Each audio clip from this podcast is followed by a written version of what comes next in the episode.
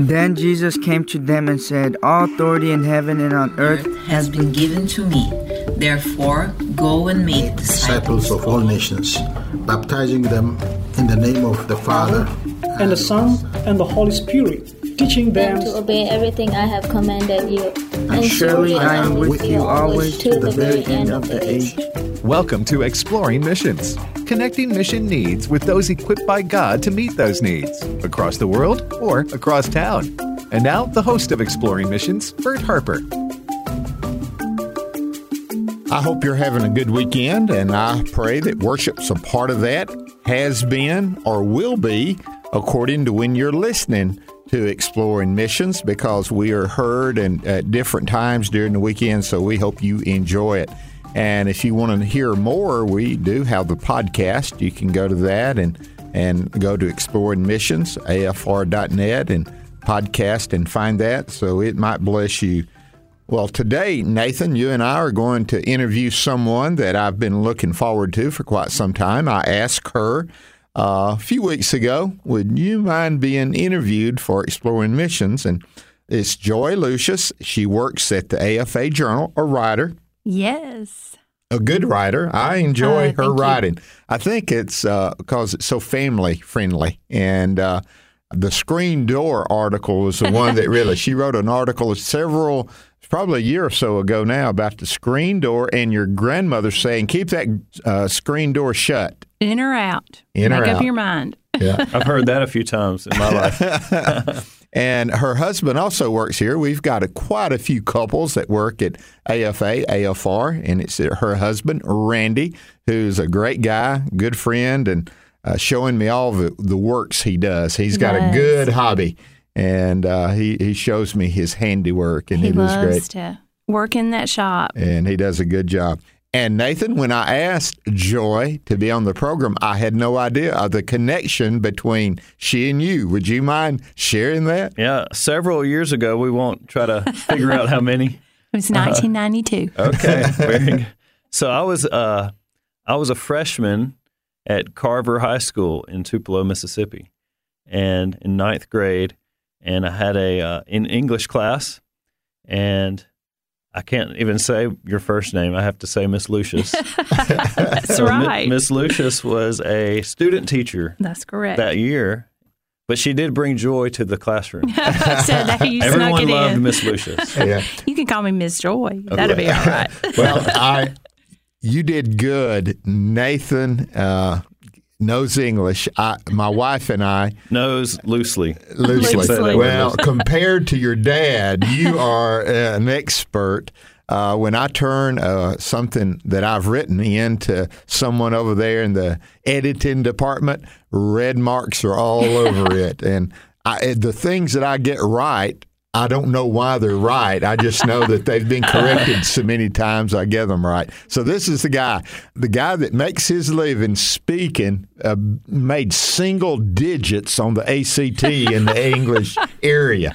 That's that. God good? God is amazing that He could do someone like that. Well, the reason we're interviewing you is because this is exploring missions, and and we talk about it. The introduction, doing missions around the world or down the street next door, but it also may be in a location, in a place that God calls you that is not as friendly to the Christian faith as it once was.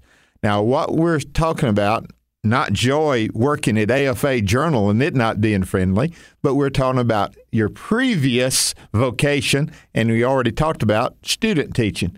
Has things, I want to ask you one question and I want you to tell your story had things changed between when you started and when it ended concerning, I would say, the friendliness toward Christianity? I would say that in the 23 years that I taught, that it, there was no, there were noticeable differences, but in the area of the country that we live in, we are very blessed to to have a, probably a little more freedom to express who we are in Christ than probably other places. But I always just felt like that it was a mission field and God had called me there. It really wasn't my first choice. I'm sorry, Nathan. It wasn't my first choice, but God directed me there. He convicted me to go there. And I felt like if I did what He called me to do, that He would keep me there until it was time for me to leave. So I really never worried about that aspect of it. I really never did. And so God was able to use you where you were. He did. I believe He does that. If you look at the Old Testament, especially, you'll find God using some men and women in strategic locations in anti God government. Yeah, for sure. I mean, in a lot of ways, many places here in the U.S. are similar to places uh, overseas. You know, in some places overseas, what we would call the 1040 window, we've talked about that many times here on this program. Workers, gospel workers, missionaries have to kind of work a little bit undercover. they use creative access ways of entering into the country legally and staying there. And we're not saying that they're not bold with the gospel, but they have to be, you know, wise and discerning about times and places and how they how they share the gospel. Or, you know, they might be deported or we've even seen other cases where they're imprisoned and uh, even martyred for their gospel witness. Not maybe to that extent, but you can see hints of a similarity to that in, in some public school systems where Christian teachers have to really carefully go about sharing the gospel and being a witness. Yeah, so there's there's there's some similarities in that. Joy, I want you to tell your story about your salvation and how you felt like God called you into doing what you're doing. Well, first of all, I have to say the word creative is the word I would think that all teachers have to use to be able to share Christ. And so maybe that's why he called me because I'm pretty creative coming up with new ideas and probably things that are a little bit on the edge. But when I was about 11, the Lord just really impressed upon me at that early age that that He had a plan and purpose for my life, and so I became a Christian. And all during high school, I worked in our local Baptist church.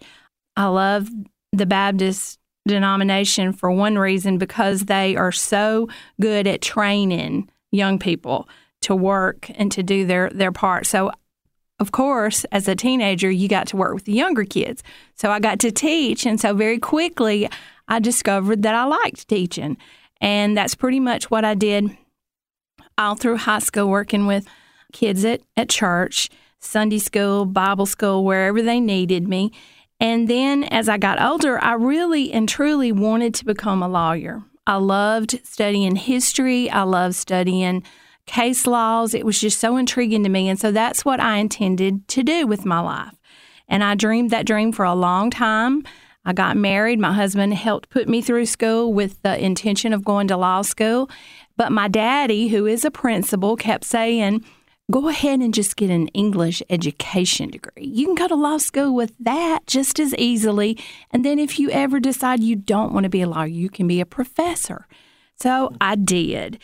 And um, my senior year, right before I met you, Nathan, um, we were getting ready for practice teaching, and I went to Blue Mountain College, and it's a very small private Christian institute, and the professors know you, they love you, and they have a mission field too. And I was one of their missions. And so one day I went to to school, to college, and um, I was a grown woman. I had two kids, and I had been convicted for quite some time. And that morning, my husband took me to work and he let me out. He was going to get my car worked on. And I very quickly opened the door and I told him, God has convicted me. He wants me to teach. And he says, if you'll allow me to teach, that he'll bless you and he'll bless me. And I slammed the door and left. So, because I knew he Just had let him worked. think about that for yeah, because I knew he had worked so hard to put me through college and was excited about me going to law school and helping him.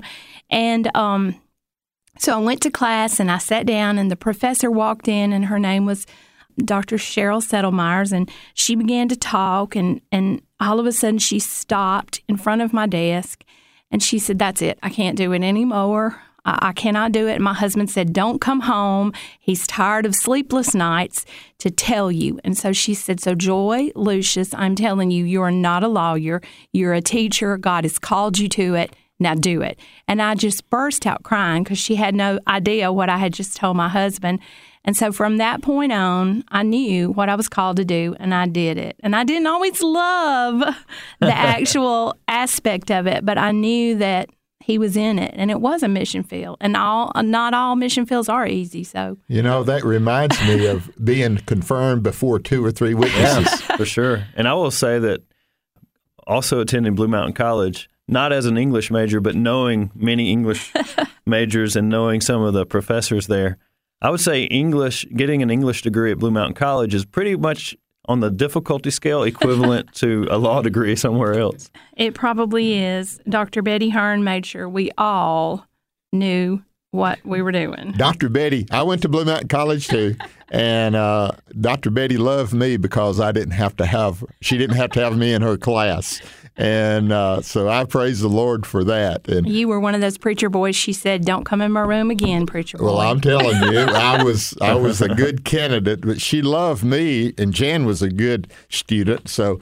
she I was, that's my wife, and so she loved me through Jan, and I thank God for that.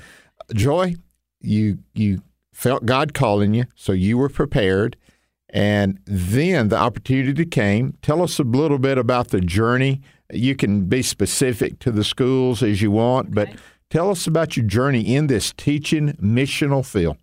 Well, as a as the daughter of a principal, and my everyone I knew taught. I mean, everybody I knew taught. It was probably like you being a preacher's Yeah. kid. You knew all the preachers in in town, and you knew their families, and so I knew all the teachers. I, I had I had I was very well versed in what being a teacher was going to entail. So I kind of um, I just said, okay, Lord, where do you want me to go? So when you put down for your practice teaching positions, you just you put down. I think they give you like three to five choices. So I put down places close to home, and I got your school, Carver, which was um, here in Tupelo, and I got probably at that time the most prestigious writing teacher in the state of Mississippi, which was Ms. Jane Talbert. And so it was just from day one, it was a God thing. And um, Carver was like a little world all to itself. It, it's not a high school here anymore when they merged all the high schools together. And we have a huge Tupelo High School. Um, so I was the last practice teacher. So I got the first position when they opened the new high school. I was offered that first job. So I walked into a brand new classroom in a state of the art facility. And I just, I began to teach ninth grade English. And all the teachers there knew me because I had practice taught under them and they took care of me and they mentored me and they they helped me and it just uh, even though were, there were 1800 to 2000 students a year it was home to me and i made from day one god impressed upon me that I, there was no way i was going to be able to learn 2000 kids names. But i could stand in the hall between classes and just say hi and have a good day and how are you and you're going to make it it's all right. And so that's what i would do. And they had at that time they got four minutes between classes and there was no way to get from one building to the next. So i really felt like that was my mission field to just encourage those kids that you can do this you can make it this is big this is new but you're gonna you're gonna succeed. And so i tell people all the time i know in my heart i was not the best english teacher that ever existed but i felt like i was there to just be mama and just to love on kids. And um, that's what i tried to do I'll never forget this. I've told you my English heritage is not so good, but I, I took English in college. I went to Northeast Junior College, which is here in Northeast Mississippi. And my teacher was Miss Martin, who we went to the same church together. She was my mother's Sunday school teacher. And so everybody wanted Miss Martin because she was by far the best teacher that they had up there. And so it was time to sign up, and everybody said, Well, what English teacher are you going to get? And I said, I'm going to get Ms. Martin. And they said, How'd you get her? And I said, She asked me to be in her class.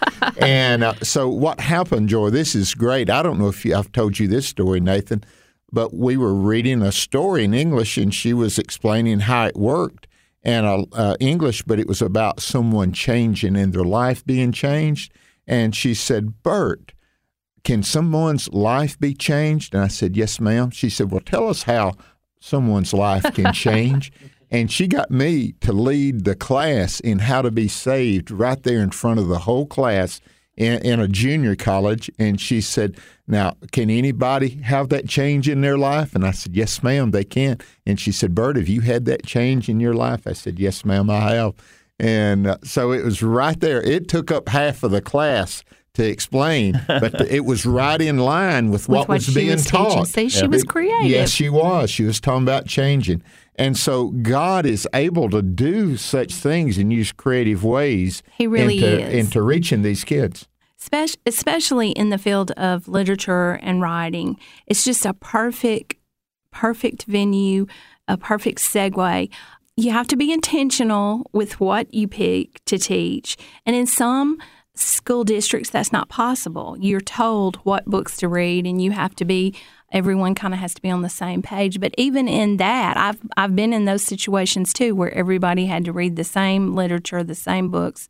But you can be intentional and you can be creative because very quickly, I've told you this before. I always recognize when kids walked into my room within a few weeks, you could pretty much tell which kids were Christians and which kids were not. Mean, sometimes you were fooled, but usually their behavior and their speech let you know pretty quickly.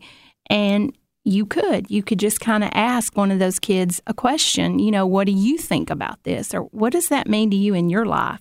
And if you ask the right questions, you'll get the right answers.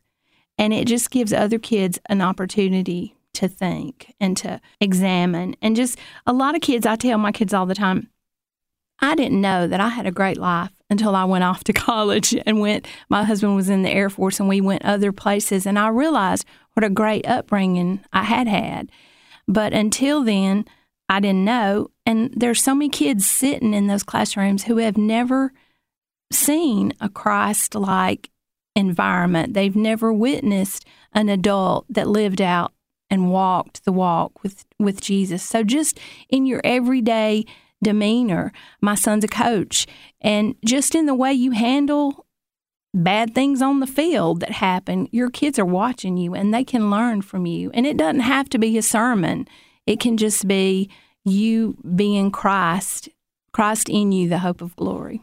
You know, as pastor, one of the things that we would ask in training, what do you say when you go to the funeral of someone who has lost a loved one that was grievously hard? And they would say, well, you, there's nothing you can say, but you can be there. And I'm hearing part of that, and it's a ministry of presence of God in the classroom. Now, again, it's we're we are saying I wished it was like it was when I was in elementary school. I mean, we prayed.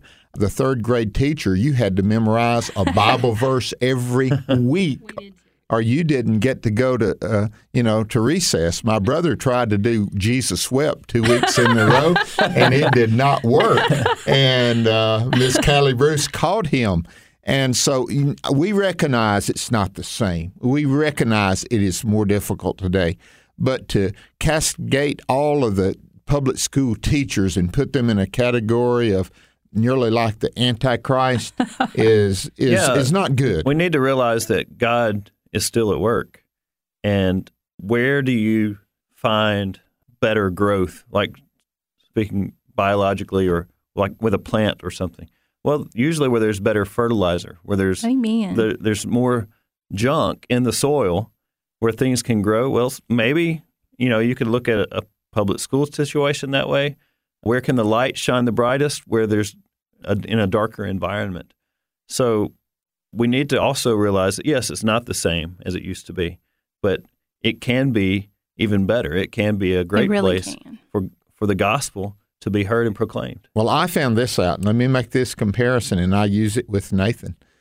For me, as a believer, coming out of the '60s in in Northeast Mississippi, it was just a bunch of good guys, went to church, but we had not had to stand for our faith.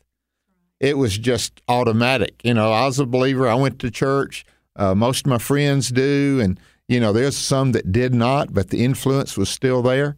When you came along, Nathan, it was still all right. It's even more difficult today, but I admired you as a teenager for the stand that you were taking in school because you did not have the support that that I had. I mean, when I grew up, guess what I watched on television? Father Knows Best, Leave It to Beaver, the Andrew Griffith Show. All of them, they not only were entertaining, they taught morals. I, I also the education system. Guess what we learned? Dick, Jane, and Sally, and Mom and Dad. The whole family. The whole unit. family was always there. Everything we had, the neighborhood, the church, the school, uh, Wednesday night, the only thing we had on Wednesday night at school that would compete with with church was once a year a tournament that would start on Wednesday night. And so the church took and they worked together so we could have it some other time so it wouldn't put the children, the youth at a balance. We're we are living in a different time, but still, still, and I'm not one of those, okay, wished it was still that way. Yeah, I understand that. But the students that are coming out are, I I believe, have a stronger faith when they have survived that. That's when they have. And then the teachers who are called have to be a great creative person, and it really influences people to have a godly person in that classroom. Yeah. I mean, like like you were saying, the just your presence of bringing encouragement, bringing joy, timely word. But I would say, and as a student, I didn't recognize this. now that I'm a parent and I have students, I have my own children in, in public school currently. I'm thankful for teachers who also pray, who pray for the pray for the students that they have as a student, you don't recognize that's going on behind the scenes, but I'm sure you prayed so many hours for your. You do, and God wakes you up. He still wakes me up with. It'll be the strangest thing you will have not thought of. I mean, I taught for 23 years, and you'll wake up with the name of a child who's now, you know, 30 years old, 30 something years old on your mind, and you'll think, Lord, I've not, I have not thought of that person in in years, but He wants you to pray for them, and I just admire young teachers who go into the profession today as a ministry because they're competing with social media, they're competing with a world, an instantaneous world where third graders know more than you probably did in the ninth grade about the world outside our little surrounding. And so it's it's a hard place to be. And it is hard for kids to stand up for what they believe and to be a witness. And I just, I admire teachers. And I, I say this all the time. In all my years, I saw very few teachers who weren't there because they all, each of them loved children and they felt like that's what they were called to do. There were some that weren't, but you know what? They didn't last long because they realized that wasn't their calling. That's like preachers. Uh, Yeah. uh, If you haven't have the call of God on your life, you're not going to last long. No, you're not because it is a, a hard, hard world. And those kids now, when I and I used to tell them this, you know, when one day you're not going to remember. I hope you remember participles, and I hope you remember Shakespeare, and I hope you remember all the things that I taught you. But I think you're going to remember more how I treated you and how how we treat each other, and they do. I mean, if you've taught long and you go places and you see those kids, they always laugh and tell their kids, you know, oh, this is Miss Lucius. She was so sweet. And I think, no, you probably shouldn't have, se- you know, 10 years later, I might not have been quite that easygoing and sweet. I will tell you my favorite English teacher story. I, uh, a pastor's wife here in Northeast Mississippi, I was preaching a revival for them, and she taught English at a local school. And during that week, they had a reunion, and one of the his her old uh, students came up to the reunion and introduced his wife to her, and she said, "Oh, Mrs. So and So, I uh, this is my wife. And he said to his wife, This is my English teacher. She learned me everything I ever know about him. and uh, I said, That wasn't me, but it could have been. And and so what you said, they may not know what a participle is. I still struggle. Okay, what's what is the Well, I do do adjective and the adverb? What I after e, except after c, or whatever the thing goes, and except for cer- certain words, recipe or something like that. I forgot which one. There are exceptions, but uh, there are so many exceptions. But I, I did want to ask this: when when people say play for the public school teachers, what would you appreciate people praying for you? Well, I think that you should pray for their safety because it, it, it is a place where the world is changing. I think you should pray that God will give them strength to do what He's called them to do because on a day to day basis, you're looking at testing constantly. You've got to keep up with those scores. You got to keep up with all the the laws, the things that are required of you and need to be done. That's your job. That's what you're getting paid for. And so those things begin to weigh you down on, on a daily basis when you think about having, I had 150 kids, or you think about a homeroom teacher who has 25 kids with 25 different personalities every day for 180 something days a year and she has to meet all their needs. Just pray for them, for the Lord to strengthen her and empower them, and just to let them know that He does have them right where He wants them, and let them know that it matters. Because sometimes in the day to day things, just like I'm sure it- is as a preacher, you just think, Lord, is this really, does it matter? In the scheme of things, is what I'm doing, is it going to matter? And then you have a day like I did Christmas before last. I, it was my last year teaching, and I had a free period, so they were getting ready for the teacher Christmas party, and they sent me to town to go get the the stuff that had been prepared for us. And so I went and picked it up, and on the way, it was drizzling rain and freezing cold, and I saw this kid on the side of the road, this young man walking on the side of the road, and it's wet, and I thought, oh goodness. And and then I looked at him and I realized I know that kid. I know him. He's about your age. And so I wheeled my car around and I came back around and I, I thought, what am what am I doing? You know, what am I doing? And I picked I stopped and and got out and he ran to me and he was like, Miss Lucius, Miss Lucius. And he needed help at that moment. And at that moment in time I realized that we're not there to save them. We're just there to love them in the name of Christ. Amen. Joy, thank you. Nathan, how you like your you're you're teacher from a long time back. I'll give you an A plus, Nathan. well, thank you. It's probably the only one I've, I've gotten. Thank you for listening to Exploring Missions today. Our guest has been Joy Lucius. She's a writer for the AFA Journal. If you get the AFA Journal, you can check her out. She writes an article just about every month. Yes. And I'm sure you'll enjoy them the way I do as well. Again, thank you for being Thank with us. Thank you for having me. Yeah, pray for your teachers. Pray for your teachers. No matter what school, pray for those public school teachers that they will represent Christ. This is Exploring Missions. Be on mission for God.